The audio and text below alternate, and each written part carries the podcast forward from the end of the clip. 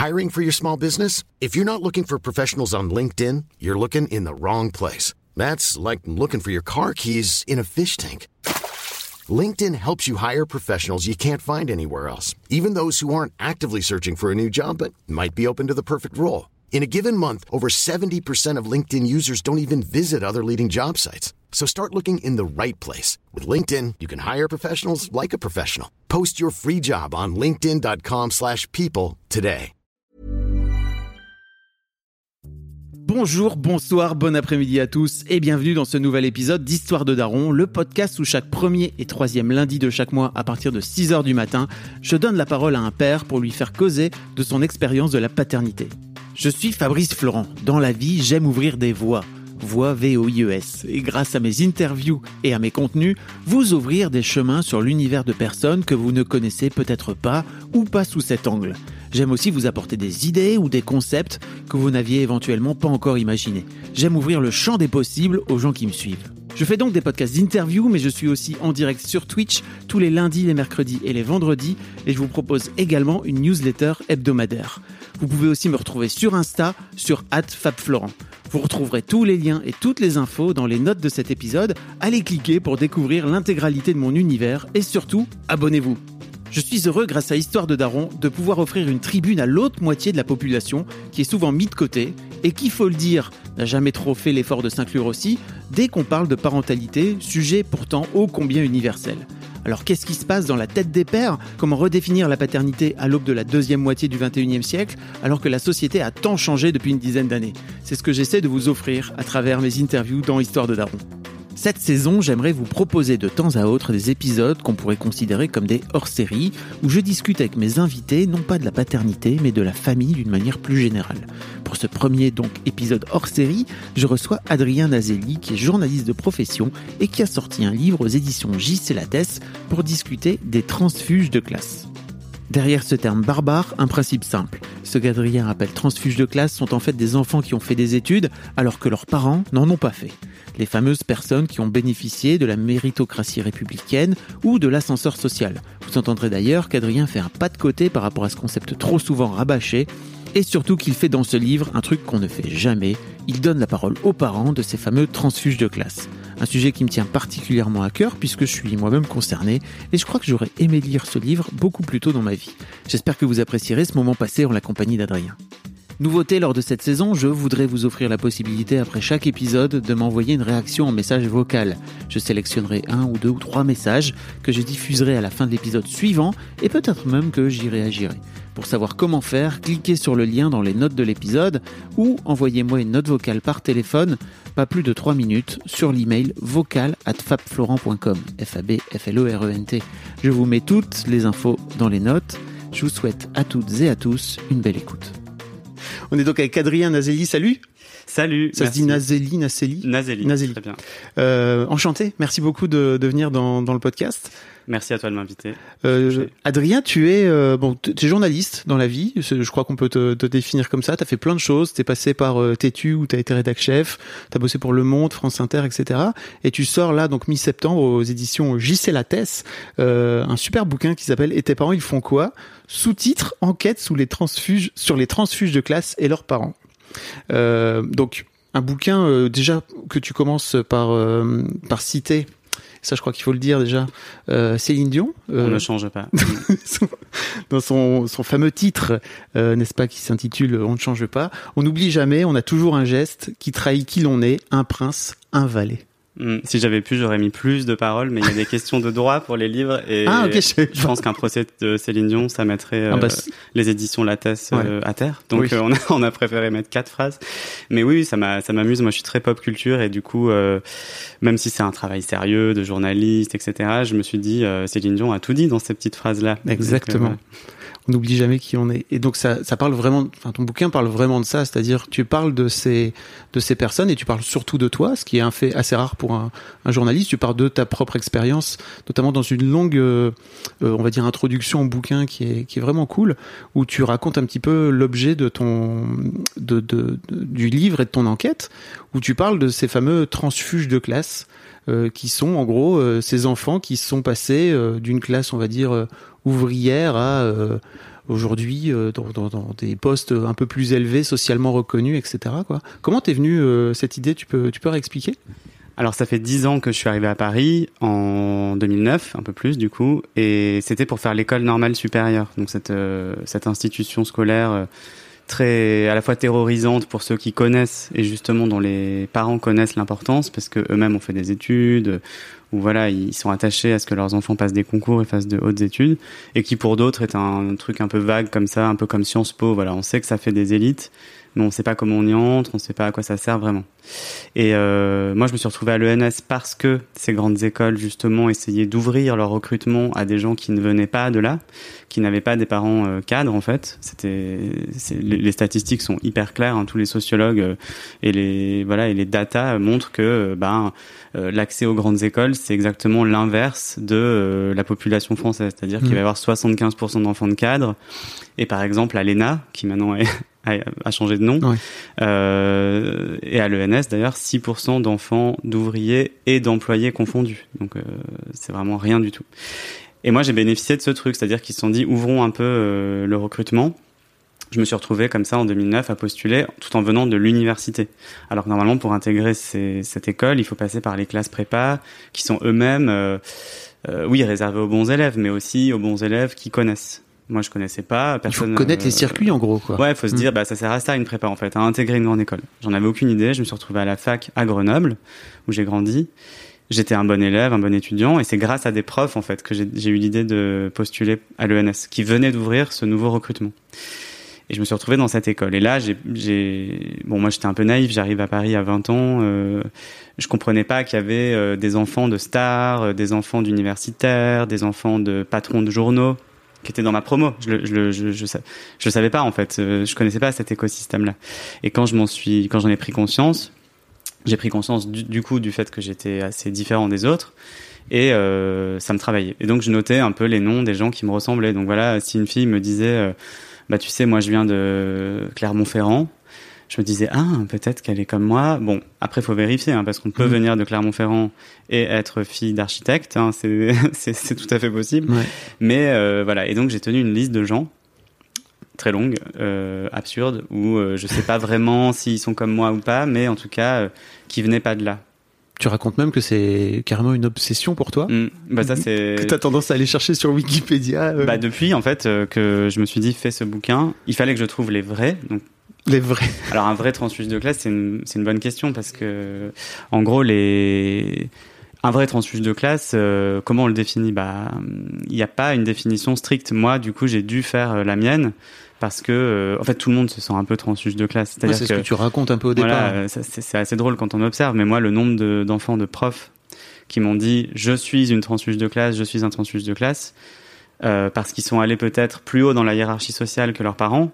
Mais désolé chérie, si tu as un parent euh, prof d'histoire et une mère prof d'anglais, a priori, tu as déjà des billes en fait dans la vie, parce que justement, tu as des représentants du système scolaire euh, comme euh, comme parents qui vont te transmettre euh, énormément de choses. Ça ne veut pas dire que tu vas forcément faire des études, ça ne veut pas dire que tu as une, une vie simple, mais en tout cas, sociologiquement, tu fais partie de ces gens qui ne sont pas des transfuges de classe.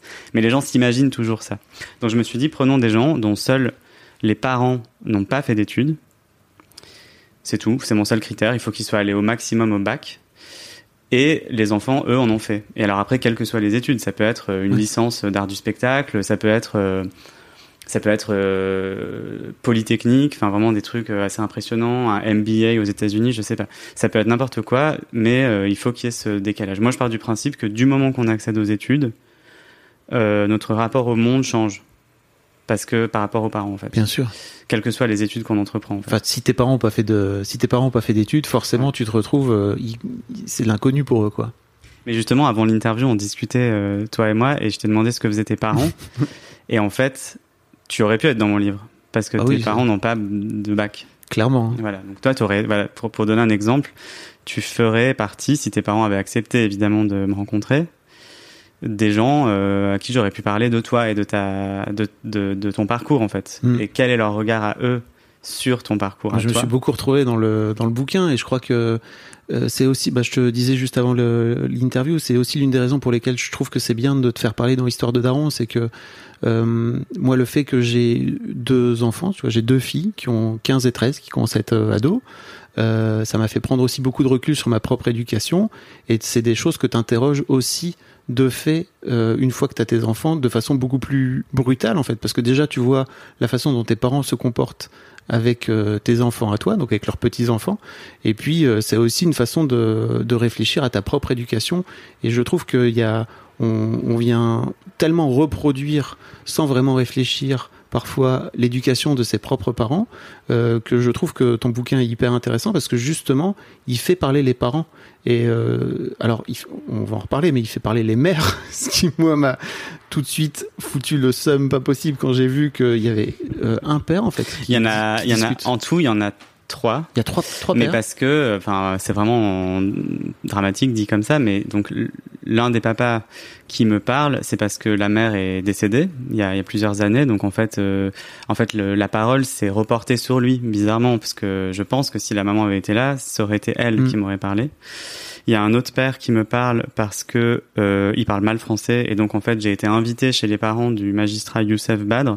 C'était pour la rupture du jeûne du Ramadan. Euh, un soir, ils m'ont invité dans leur dans leur appartement et ils m'avaient dit bon bah on va traduire parce que du coup vous pouvez pas faire une conversation entière en français euh, sur ce ce thème. C'est trop subtil parfois les mots qu'il faut employer. Et du coup eux ils ont euh, voilà ils, ils, pourront mieux s'exprimer dans leur langue.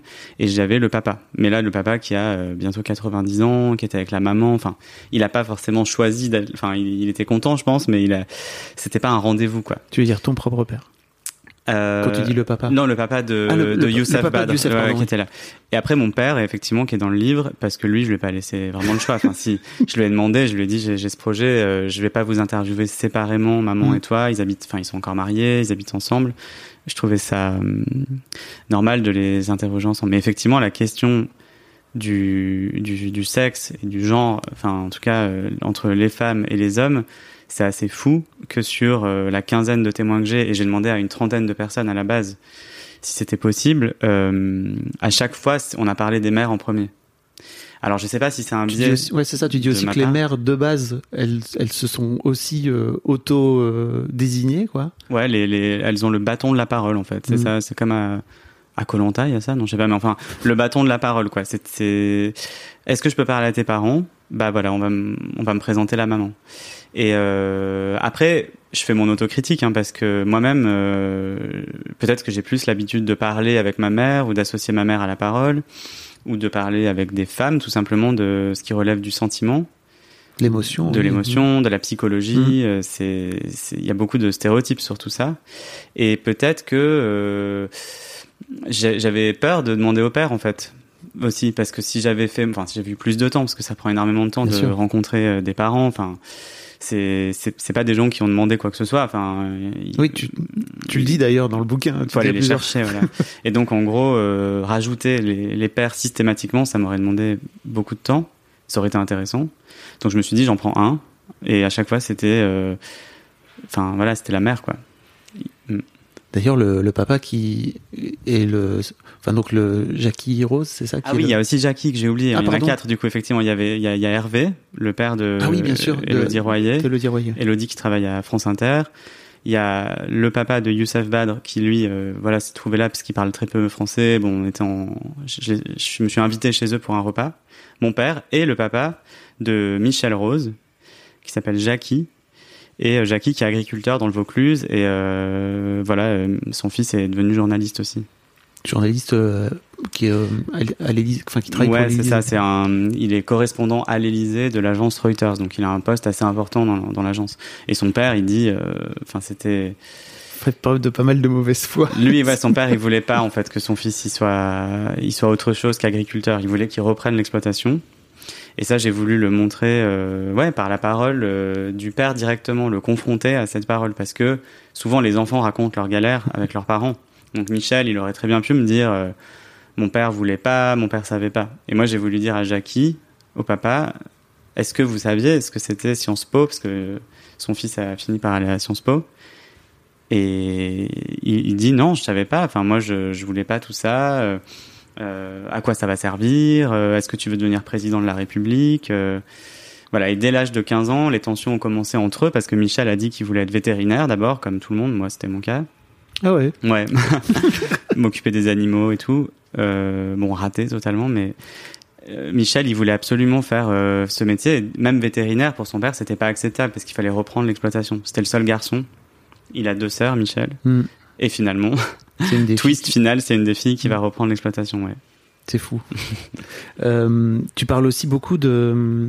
Enfin, tu, tu, parles aussi beaucoup de méritocratie et tu viens justement euh, dans, notamment dans ton introduction, faire une euh, donner ton avis en fait sur le sujet. C'est c'est vrai que cette transfuge de classe, on a toujours en France un peu l'idée de euh, le, système méritocratique fonctionne, l'ascenseur social fonctionne, etc. Euh, et toi, tu expliques dedans que bah, déjà en vrai, il y en a pas beaucoup. Bah, tu expliques avec le avec les, les, stades de l'ENA ou de l'ENS. Et puis surtout, bah, ceux qui finissent par y arriver, en fait, ils payent payent un peu le double prix, et ça on n'en parle pas, euh, où ils payent à la fois le prix de bah, quand ils reviennent dans leur maison, euh, on les regarde un petit peu bizarrement en disant bah, toi tu t'es échappé quoi. Et puis de l'autre côté dans leur milieu dans lequel ils sont ils ont atterri bah ils, sont pas vraiment non plus ils font pas partie non plus du truc quoi. Bah, je pense que c'est vraiment l'expérience de vivre avec euh, dans deux univers très différents. Alors après c'est intéressant parce que quelqu'un qui est né dans la bourgeoisie mais qui fait un métier qui n'a rien à voir avec celui de ses parents, tout en étant un métier de la bourgeoisie, va avoir aussi un décalage. Enfin, je veux dire, s'il devient euh, euh, styliste de luxe et que les parents sont euh, banquiers dans une grande banque, je pense que les mondes se connaissent pas forcément. Bon, à part quand il faut sortir l'argent pour acheter le sac à main finalement, mais ils, ils se ils se côtoient pas. Mais vraiment, c'est pas la même chose en fait, parce que chacun vit un décalage, mais c'est pas la même chose de vivre un décalage entre deux classes sociales, d'être un peu dans les deux et de vivre un décalage à l'intérieur de sa classe sociale. Parce qu'il y a des gens qui sont dans les classes sociales défavorisées, on va dire pauvres, parce qu'on ne dit pas assez ce mot, mais pauvres, c'est le mm. mot. Euh, et qui en fait font pas le même métier. Évidemment, il y a des ouvriers, des agriculteurs, il y a des gens qui sont au RSA qui choisissent de pas travailler, par exemple, ça arrive. Mais ces gens-là se fréquentent pas forcément. Mais en tout cas, euh, voilà, ils connaîtront jamais vraiment un, total grand écart, puisque c'est rare de pouvoir parler à des gens d'une classe sociale qui n'est pas la sienne, en fait. Moi, dans mes camarades, quand je suis arrivé à Paris, je veux pas être médisant avec eux, mais je, pense, je pense qu'il y en a beaucoup qui sont mes amis, hein, mais qui ne fréquentent pas de gens qui sont d'une autre classe sociale que la leur. Bon, après, on pourrait passer des heures à définir classe sociale, mais mmh. je pense que c'est quand même assez facile. Par exemple, moi, il y a un truc auquel j'ai accès, c'est que pour les gens de mon milieu, les gens que je fréquente sont la classe sociale supérieure, parce que, euh, voilà, même un journaliste qui gagne 2150 euros net par mois, bah désolé, mais c'est en fait la classe sociale mmh. supérieure. Alors que pour les gens que je fréquente maintenant à Paris, ils se voient comme étant la classe moyenne. Et ça, c'est intéressant parce que eux, ils se sentent pas parce qu'ils connaîtront toujours plus riches que mieux placés, plus de réseaux, etc. Et donc, en fait, je pense qu'il y a une, ouais, mon livre montre qu'il y a euh, encore beaucoup de rigidité euh, entre les classes sociales, qu'on, et que même quand on fait partie de deux mondes comme ça, euh, comme moi, qu'on, qu'on, fréquente encore toute sa famille, qui exerce pour la, ben, pour la plupart des boulots alimentaires, en fait, c'est ça, hein, et inversement des gens qui exercent des métiers passion, qui qui gagnent plus ou moins leur vie, mais en tout cas, même quand ils la gagnent pas, c'est qu'ils ont fait le choix de pas la gagner, qu'ils sont dans une forme de précarité, mais passion, quoi, une précarité euh, désolé, mais quand on a vraiment besoin, si on a vraiment besoin à un moment donné de, de, de bosser, euh, voilà, on peut trouver autre chose mm. que des métiers euh, précaires, mais qui restent des métiers de la culture, qui restent des métiers du savoir, qui restent des métiers, euh, bon. Euh, voilà. Et donc moi je pense que vraiment l'expérience d'être dans deux mondes, c'est une expérience de caméléon qui est vraiment vraiment perturbante quoi à des moments. Alors c'est pas, mais je, mais je pense que c'est quand même une richesse parce qu'on s'adapte à plein de situations et en même temps, comme je le dis un peu de manière dramatique, une forme de malédiction parce que du coup, euh, voilà, on a pris le conte de fées, euh, on a pris l'ascenseur social, on a de la chance, mais euh, voilà, comme dans tous les contes de fées, il y a un sortilège, il y a un mauvais sort, et le mauvais sort, c'est qu'il faut payer un prix. Et le prix, c'est que ben, on va toujours être un peu divisé et se poser beaucoup de questions sur qui l'on est, qui est-ce qu'on trahit, qu'est-ce qu'on veut être. Even on a budget. Quality is non-negotiable. That's why Quince is the place to score high-end essentials at 50 to 80% less than similar brands. Get your hands on buttery soft cashmere sweaters from just 60 bucks, Italian leather jackets, and so much more. And the best part about Quince, they exclusively partner with factories committed to safe, ethical, and responsible manufacturing. Elevate your style without the elevated price tag with Quince. Go to quince.com slash upgrade for free shipping and 365-day returns. There's never been a faster or easier way to start your weight loss journey than with PlushCare. PlushCare accepts most insurance plans and gives you online access to board-certified physicians who can prescribe FDA-approved weight loss medications like Wigovi and Zepbound for those who qualify. Take charge of your health and speak with a board-certified physician about a weight loss plan that's right for you. Get started today at plushcare.com slash weight loss. That's plushcare.com slash weight loss. plushcare.com slash weight loss.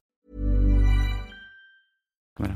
Je me permets une petite pause dans ce podcast, parce qu'après tout c'est le mien, pour vous demander, si ce n'est pas encore fait, de vous abonner au podcast directement depuis votre appli de podcast préféré, ou sur Spotify ou sur Deezer. Vous pouvez aussi vous abonner à ma newsletter, je vous envoie régulièrement mes kiffs personnels du moment, des recos séries, des recos ciné, des recos livres, mais aussi, et bien sûr, mes dernières productions. C'est le meilleur moyen de ne rater aucun épisode. Je vous mets tous les liens dans les notes de cet épisode justement. Allez, merci beaucoup et retour à l'interview. C'est marrant parce que donc euh, bon, je parlais du service militaire avec mon père et je crois que c'est l'un des trucs aujourd'hui qu'on n'a plus nous dans notre génération. Moi, je vais vraiment fait partie des, je, fais partie du, du, dernier à y avoir, échappé, y avoir échappé et je voulais pas y aller en fait. Pour moi, c'était un truc que je me disais putain, j'ai pas envie de me retrouver là-dedans le rapport à l'autorité c'est compliqué. Euh, mais mon père me racontait que lui c'était la première fois qu'il se retrouvait avec des gens de toutes sortes de classes sociales et que ça l'avait vachement ouvert sur. Il y avait des gens qui venaient de, classes beaucoup plus aisées que lui et qui dont il découvrait le monde, etc. Et je me dis que ça c'est un truc euh, effectivement. Aujourd'hui, il y a plus, euh, il y a plus ce, Enfin, je sais pas, c'est une forme de rite de passage aussi. Alors, c'était réservé qu'aux mecs, hein, bien sûr, euh, mais c'était une forme de rite de passage aussi de, de, rentrer dans la vie adulte et qui te permettait de pouvoir rencontrer toutes sortes de gens. Et c'est vrai que. Bah, les écoles, en fait, le dernier endroit ouais. qui pourrait permettre ça, c'est l'école. Mais malheureusement, on sait très bien que euh, les écoles sont très peu mixtes socialement en réalité. Quand on voit les gens qui sont, qui étaient avec moi à l'école normale, ils viennent, alors je voudrais pas dire de bêtises, mais en tout cas, ce qui est certain, c'est qu'il y en a un très grand nombre, au moins une moitié, qui vient de bons lycées parisiens. Et dans ces bons lycées parisiens, oui, il va y avoir le fils de la concierge à qui je donnais des cours particuliers d'ailleurs. Un... Quand je suis arrivé à Paris pour gagner de l'argent, je donnais beaucoup de cours particuliers et j'avais un fils de concierge dans... parmi eux. Et lui, il allait du coup, parce que la carte scolaire fait que son collège était là, dans le 6e arrondissement, avec des grands enfants de bourgeois. Bon bah lui, il a sans doute bénéficié euh, d'une expérience euh, différente de d'autres enfants des classes populaires parce que justement il les a vus ces bourgeois. Alors après il a justement lui il a pas fait d'études, il, il, a fait un BTS. Okay. Donc il a, envisagé, il a il a pu accéder à un BTS et sûrement qu'il l'aurait pas fait s'il avait été euh, dans un collège où il y avait que des enfants des classes défavorisées parce que du coup ça l'aurait pas ça l'aurait pas donné d'exemple. Mm-hmm. Mm -hmm. Il faudrait que les écoles soient beaucoup plus mixtes. Il faudrait qu'il y ait des gens de toutes les classes sociales dans chaque classe. Et en fait, c'est pas le cas. Et c'est vrai que le, le, service militaire, alors moi je suis quand même aussi content de d'y avoir échappé hein, ouais. pour plein de raisons, mais mais sans doute que c'était un des derniers lieux où on pouvait se mélanger, ouais. Je Enfin, je crois. En tout ouais. cas, d'après ce qu'il me, d'après ce qu'il me racontait, c'était assez intéressant son point de vue. Mm. Euh, tu, tu, qu'est-ce que ça t'a apporté, toi, de déjà d'avoir cette discussion-là avec tes propres parents? Parce que c'est pas une discussion qu'on a. Mm. ben, je l'ai vu comme un truc journalistique au début, parce que tu sais, dans le journalisme, on, on, doit demander à deux sources leur avis sur une information Ouais. pour être sûr. Et donc là, c'est un peu le, le truc pour me rassurer. Je me dis, bon, ben voilà, euh, c'est pas une conversation psychanalytique, c'est juste que, bon, bah, moi, je raconte un truc et eux, il faut qu'ils racontent leur version pour que ce soit un peu équilibré. Ouais, mais bon, tu sais très bien que. Par dans exemple, les, non, mais dans le, les faits, c'est- c'est une forme de thérapie aussi. Oui, en fait, c'est une forme de thérapie. Alors, je sais, faudra que je leur.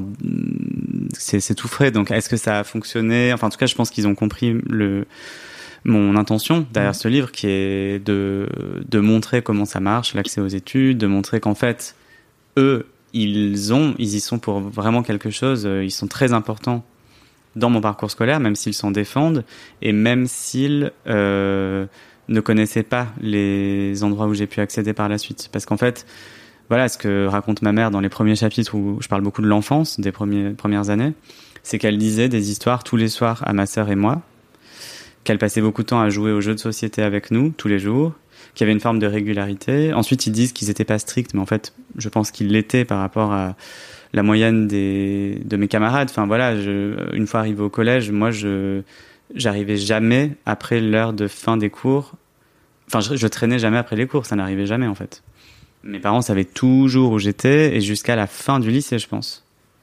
Ce qui m'a poussé à faire une crise d'ado à un moment donné parce que voilà, et eux, ils considèrent pas ça comme strict.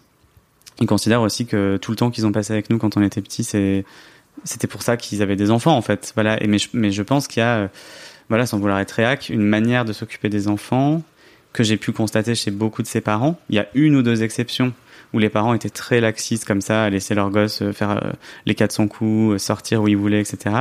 Mais franchement, ouais, 80-90% étaient quand même euh, très à cheval sur les principes, euh, voire très sévères. Donc est-ce que c'est une des explications euh, pour euh, voilà expliquer pourquoi il y a des gens qui vont finir par faire des études alors que la sociologie ne les prédestinait pas à ça? Sans doute, j'imagine. Tu parles aussi de l'un des points communs que vous avez tous ensemble, enfin que les parents ont tous ensemble, c'est euh, t'appelles ça euh, la gentillesse et sa sœur la discrétion. Exactement, ouais. Ça m'a beaucoup parlé. C'est vrai. oh. Bah, ça me fait plaisir parce que ça, il fallait le sortir un peu, mais Ouais, euh, pour mes parents, voilà, les, les, en fait, le, les gens qui se la pètent, donc tu, dans, dans notre milieu, en fait, euh, disons-le, hein, dans les médias, dans la politique, dans euh, l'université, enfin tous les tous ces domaines-là, un peu passion, qui, qui, qui assurent une place aux gens dans la société. C'est plutôt euh, pour euh, ce que pour paraphraser un peu ce que disait Bourdieu, c'est plutôt tu fais partie du capital culturel, quoi. Voilà, c'est ça. Et ben en fait, ces gens-là mes parents, souvent, ils, ils les admirent pas vraiment. Enfin, et c'est le cas aussi des autres membres de ma famille. Enfin, il y a peu de politiques qui trouvent grâce à leurs yeux, par exemple, parce qu'ils se mettent trop en avant, ils se la pètent, ils se la racontent. Bon, moi, il a, il a fallu à un moment donné que je me la pète et que je me la raconte pour Co comment, travailler. Comment tu Je sais pas comment dire, mais pour eux, là, ce que je suis en train de faire, c'est déjà. Euh, c'est déjà too much. C'est impudique en fait. Mm. C'est se mettre en avant. Euh, la phrase préférée de mon père, c'est rester discret. Et rester discret, c'est avec ma sœur, euh, c'est ancré en nous. Même si après je suis allé contre, parce que j'ai bien dû, être, pour être journaliste, tu peux pas rester discret tout le temps, sinon tu travailles jamais. Mm. Euh, et puis en plus, tu peux pas aller trouver les informations parce que t'oses pas les demander aux gens. Quand on est journaliste, on doit demander des infos que les gens ont pas forcément envie de nous donner. Donc il faut insister, euh, louvoyer, enfin bref. Tu prends l'exemple de ton père qui ose pas euh, demander une carafe d'eau ouais, resto. Je sais pas si j'ai peut-être un peu malhonnête avec eux avec ça, mais je crois qu'il y a vraiment eu une scène dont je me souviens et il, il la nie pas, où je dis on n'a pas d'eau, on a soif, parce que la, serveuse avait oublié en fait tout simplement. Mmh. Et dans ces cas-là, on demande, en fait, n'importe, enfin, les gens que j'ai rencontrés à Paris en tout cas auraient plutôt tendance à le demander de manière snob, voire autoritaire, voire en claquant des doigts. de l'eau, une carafe. Enfin, oui, c'est plutôt ce genre de ouais. profil-là que j'ai euh, comme exemple en tête à Paris. Euh, disons dans les classes favorisées, c'est euh, oh là là, on n'a pas eu d'eau, c'est honteux. Alors que dans ma famille, ça va être ah ben non, la pauvre, elle a oublié. Euh, Bon bah c'est pas grave, on boit pas, enfin on, on restera assoiffé tout le. Enfin voilà, c'est un exemple très factuel et un peu bête, mais pour. Euh, mais très représentatif, je crois. représente aussi. voilà de pas bien vouloir aussi déranger ce quoi. rapport au monde qui est Mm. de pas vouloir déranger. Et donc donc je dis que nous notre euh, les valeurs qu'on nous a inculquées parce que c'était une réflexion sur les valeurs en fait euh, véhiculées par certains milieux. Je dis pas que toute la bourgeoisie est snob et que tout, tout le prolétariat ou les, les gens euh, plus modestes sont euh, bienveillants, pas du tout. Euh, mais simplement, nous, euh, être gentil, être, bienveillant, être correct, c'est une vraie valeur. Dans les milieux où il y a des stars ou des gens connus, je suis désolé, mais il y a des gens dont on sait pertinemment que c'est pas des gens bienveillants ni gentils, et pourtant on continue à leur dérouler le tapis rouge partout. Donc en fait, il y a un peu un renversement des valeurs qui s'opère, et c'est vrai qu'avoir les pieds dans les deux mondes, ça permet de voir ça plus, plus crûment, quoi. Enfin, ça saute aux yeux en fait. Et tu racontes, toi, que ça a toujours été pour toi une forme de porte-étendard, limite. De, euh, sauf quand tu te retrouvais à faire des petits jobs d'été parce que tu forcément tu te retrouves euh, avec des gens qui sont dans la même condition que toi. Euh, mais sinon, globalement, partout où tu allais, tu avais plutôt tendance tout de suite à dire bah moi je viens de là-bas, etc.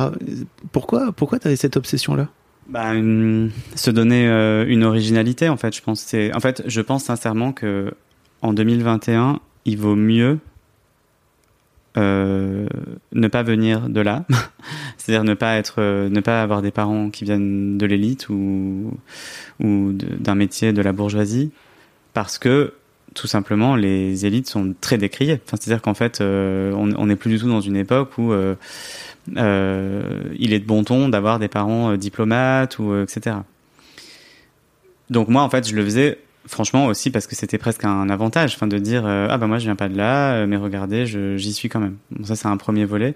Et l'autre volet c'était un peu de la provoque euh, pour voir ce que ça déclenchait chez les gens, ou parfois troisième volet pour que les gens se disent ah oui le pauvre il connaît pas l'opéra, mais c'est pas de sa faute parce que en fait bon bah il peut pas comprendre. Donc je faisais un peu appel à leur sensibilité en disant oui, ben moi, donc euh, voilà, j'ai grandi dans un milieu où on n'allait pas à l'opéra, et donc pour que les gens se disent bon bah c'est pas grave, euh, il y peut rien le pauvre.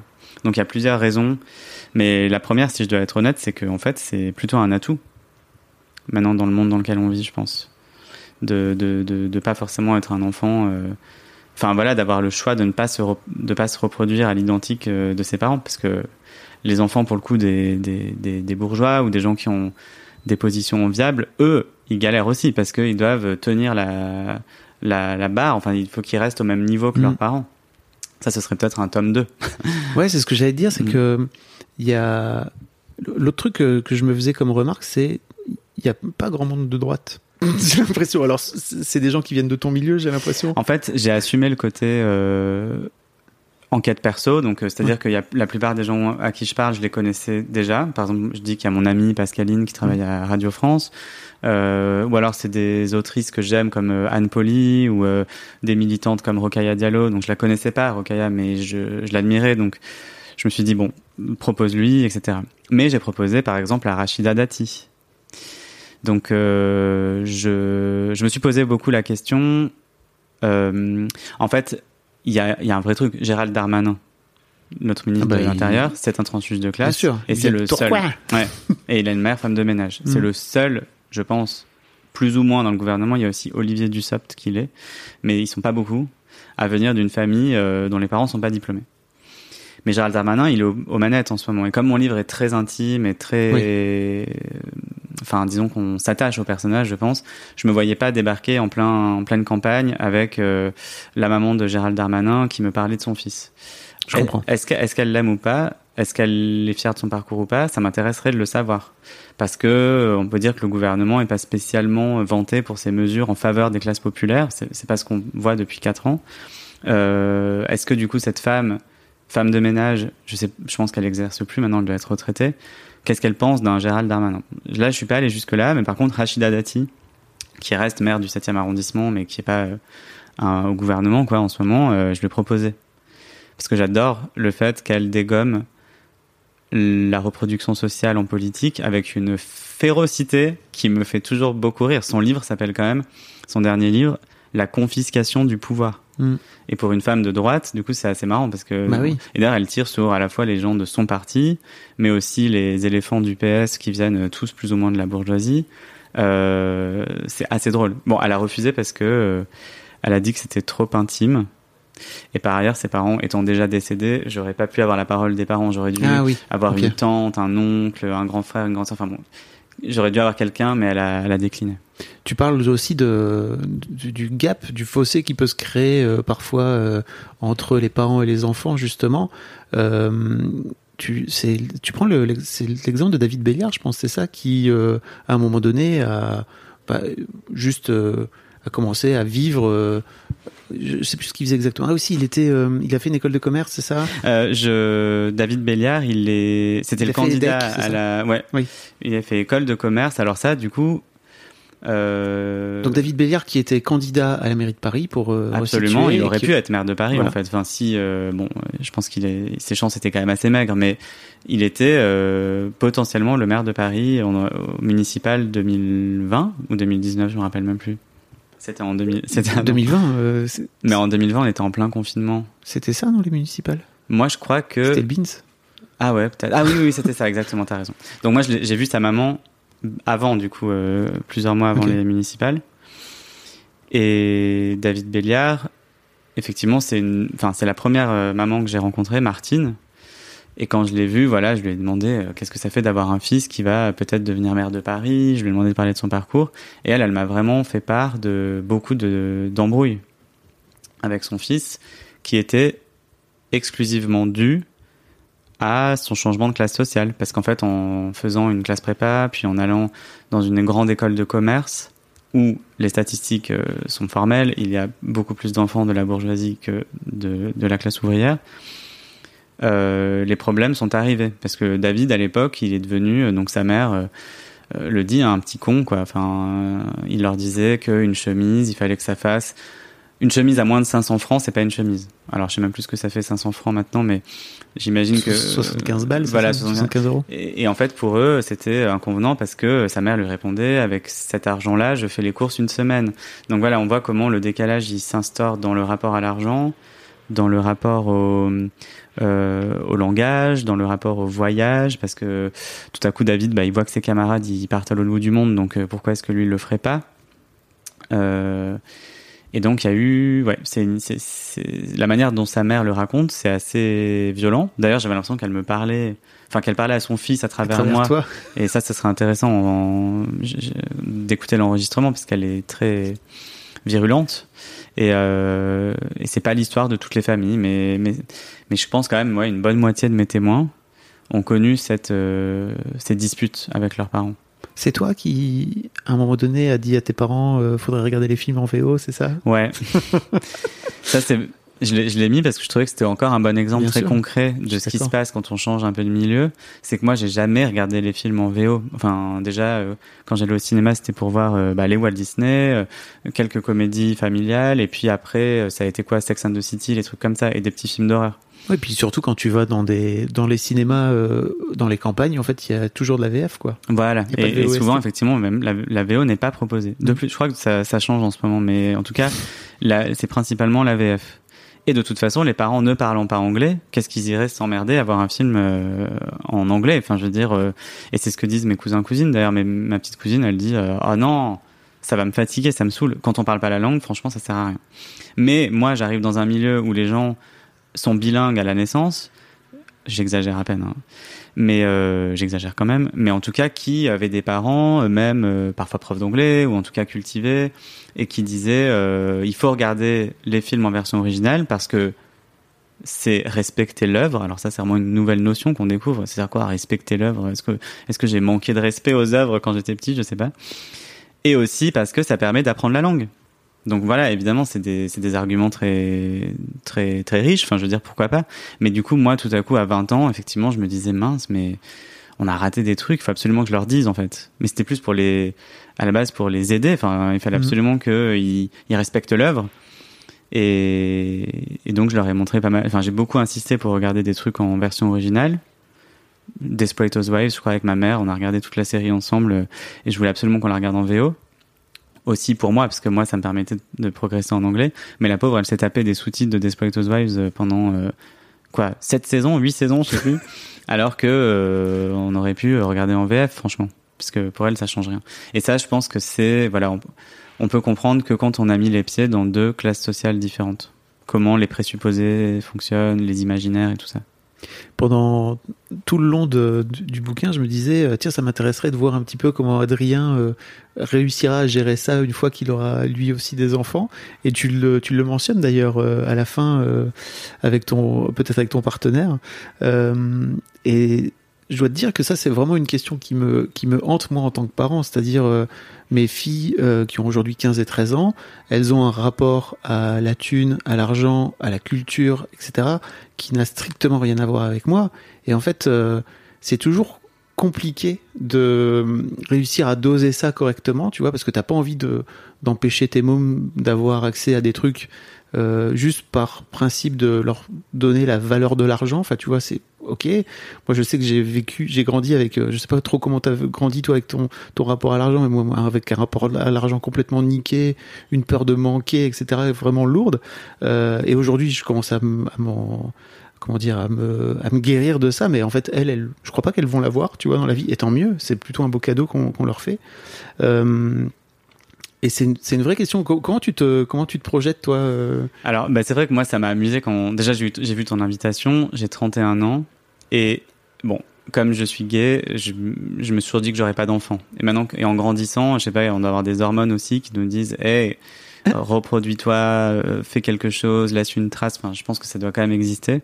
Et je me pose pas mal la question. Mon, mon mec, euh, lui, a grandi dans une très grande famille. Ils sont sept frères et sœurs. Donc, je crois qu'il aimerait avoir un enfant et donc il y a une petite mélancolie qui arrive comme ça chez certains gays en grandissant de se dire qu'est-ce que je fais? Bon, euh, en tout cas, je voulais finir le livre par ça pour illustrer un truc qui, est très lié à mon sujet et ton histoire à toi est intéressante. Tes parents n'ont pas fait d'études, toi tu en as fait et tu as eu des fonctions assez importantes. Euh, maintenant tu présentes un podcast et d'autres activités. Tes filles ne sont pas des transfuges de classe parce qu'elles sont nées dans, avec un père, euh, toi, qui euh, qui connaît un peu le système scolaire, euh, qui connaît comment ça fonctionne un peu, voilà, et elles pourront s'en sortir. Si ça se trouve, elles feront elles-mêmes un podcast, mais franchement, je leur souhaite pas parce que ça voudrait dire qu'elles vont se comparer à toi toute leur vie. Enfin, il vaudrait mieux qu'elles fassent vétérinaire pour le coup, par exemple, ce serait bien. Mais voilà, moi, je voulais dire à la fin du livre que je suis pas, enfin, par honnêteté, que si moi j'avais un gosse, une gosse, ce serait un enfant qui à un père qui est passé par l'école normale supérieure, qui a bossé à France Inter, etc. Non pas que je sois euh, particulièrement euh, assis et que ma carrière soit toute euh, déjà finie, mais mais je voilà, je serais passé par là. Mon mec, lui, a fait l'université d'Oxford, il est anglais, donc ce sera quelqu'un au fort capital culturel. Et c'est un appel à l'honnêteté sociale en fait. Il faut, je le vois dans les médias, hein, et c'est aussi une autocritique, c'est qu'on pose rarement la question de tu viens d'où? Par gêne, par pudeur, et aussi parce qu'on a peur que les gens soient ramenés à des questions euh, autres, enfin des questions de, douloureuses parfois liées à la famille. Mais en fait, c'est purement factuel. Quel est le métier de tes parents? Ça, ça en dit beaucoup sur euh, comment on s'est construit et qu'est-ce qu'on est devenu. Très long. Et donc, es, voilà, je, je, pense qu'il faut euh, que les journalistes soient plus habitués à, à poser la question.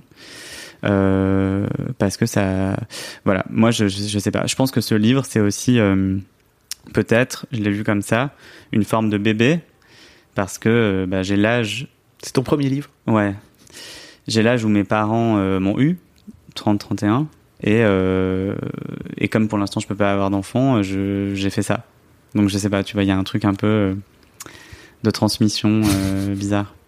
Mais en tout cas, ouais, c'est intéressant. Et c'est marrant aussi de voir comment beaucoup de nos, nos camarades, enfin, j'imagine les gens avec qui tu as pu faire tes études ou moi, font beaucoup référence à leurs grands-parents qui étaient de milieux défavorisés. Bien sûr.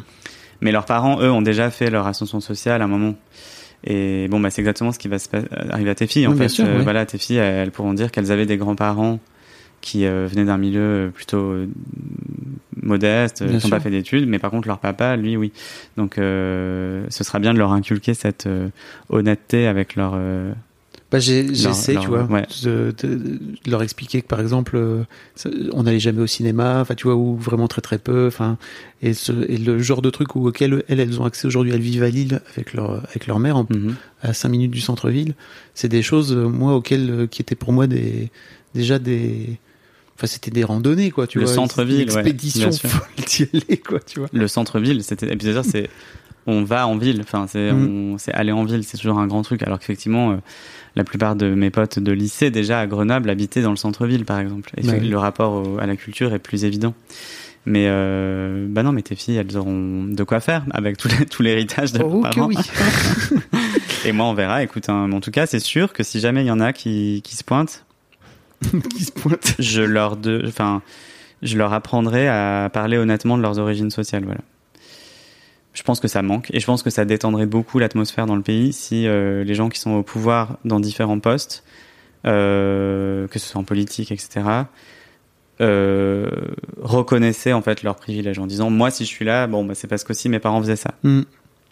Parce que du coup, quand on est là en spectateur, auditeur, lecteur de journaux et qu'on nous, on, on a quelqu'un d'aussi honnête, ça inspire la confiance quand même on n'a pas l'impression que la personne essaye de nous cacher quelque chose au moins. Oui, c'est vrai. Mm. tu parlais de Macron qui parlait souvent Ouais. du fait que il venait d'Amiens, etc. Mm. Et qu'il a des parents qui sont tout bib, c'est ça Médecin, euh, ouais, ouais, mais plutôt, plutôt bien placé d'ailleurs dans le dans l'ordre des médecins. Et euh, il oublie souvent de le dire, quoi. Enfin, Mm. c'est euh, oui, moi qui viens, moi qui suis un provincial, en fait. C'est ça le discours de. Mais Macron. ceci dit, tu, tu, comment dire, tu dis un peu, ouais, ok, toujours Paris-Province, mais on, en fait, quoi qu'il arrive, je crois que si t'es fils de médecin à Paris et fils de médecin en province, il y a quand même un fossé entre tout. C'est Enfin, vrai. Moi, en France quand même. C'est pour pour euh, pour mon bouquin, j'ai eu besoin d'affirmer que il fallait faire attention et que toute personne qui euh, voilà n'était pas née à Paris n'était pas un transfuge de classe. Enfin, je veux dire, on peut être né à Amiens dans une famille bourgeoise, mais de fait, on est d'accord. Enfin, il y a un décalage parce que la capitale. euh, euh, même d'ailleurs pour certaines personnes de milieux plus défavorisés, ils ont accès à des trucs culturels ou à des occasions Mm. où tout à coup ils vont se retrouver à tourner dans un clip en figurant juste parce qu'ils passaient par là Ouais. et qu'il y a, y a une grosse euh, ébullition en fait. Donc, euh, mais bon là pour le livre j'ai été malhonnête mais parce que j'avais besoin de dire attention euh, les médias quand quelqu'un est né à Bordeaux c'est pas forcément euh, un petit Rastignac qui est parti avec ses bâtons de marche pour aller à Paris. C'est ça peut être aussi euh, voilà maintenant le train ça va vite. euh, ça peut être aussi quelqu'un qui est né dans une famille bourgeoise qui voulait que son enfant aille à Paris de toute façon puisque en fait euh, l'ascension sociale se fait là souvent. Euh, contrairement à mes parents qui eux s'en foutaient et auraient préféré que je reste à Grenoble, vraiment. Bah oui, parce que Paris, c'est, c'est chiant, c'est la c'est capitale. nul, c'est euh, il y a trop de monde.